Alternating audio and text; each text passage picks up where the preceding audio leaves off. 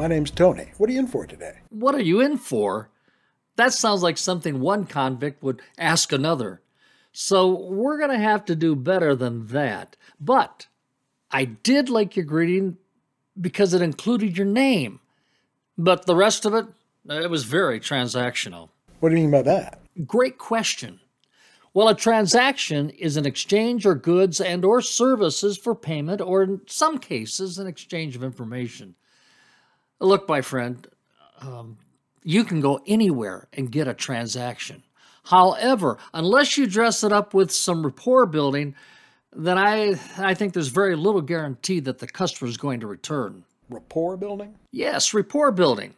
But before you launch into discovering what your customer wants, your challenge your challenge is to establish a connection. Now, if you have rapport with someone, you communicate with trust and sympathy. rapport is often used as a means uh, of good transactions between people in different positions or roles.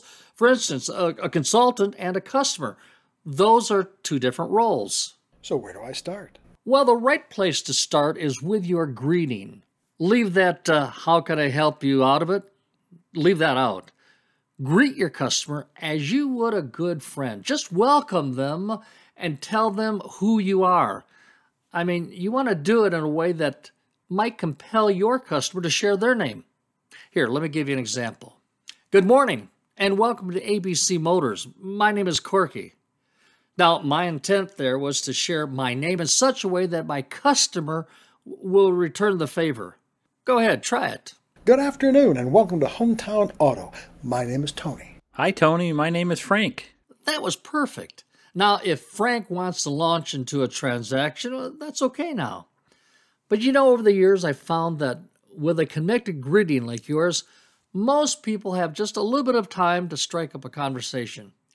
For example, well, it's good to meet you, Frank, and I got to say this that truck is beautiful. Uh, that's a 2020 I see, but it it looks brand new. Well, it's our family vehicle, and I've told my two sons that I'm no, we're going to keep it in such amazing condition they'll be fighting over who drives it 10 years from now. There you go. You made a great greeting, and when the customer gave you the chance, you added a compliment. And in accepting that compliment, the customer confirmed that caring for his vehicle is important to him and his entire family. It's a, well, shared value. And you also discover that he has two sons, and they want to be invested in the care of that truck also. All that information, that's going to help you provide an elevated level of service that you wouldn't get just launching into a transaction. Okay, how about this? Well, Frank, I like what I'm hearing. You know, my father did the same thing for me. I was an only child, and my father's pride and joy was his 1969 Camaro Z28. When I took possession of that when I was 18, I got to tell you, it was the proudest day of my life. I really think you're getting the hang of this. What was really great about what you said was your story about your dad and his beloved Camaro. That story connected to your customer story. And in a very short time, you two became much more connected than would be otherwise possible if you just jumped right into the transaction. And we also see how you and your customer share an important value. That value, namely, being that you both have beautiful vehicles, and they're that way because you've invested in caring for them the way that you did.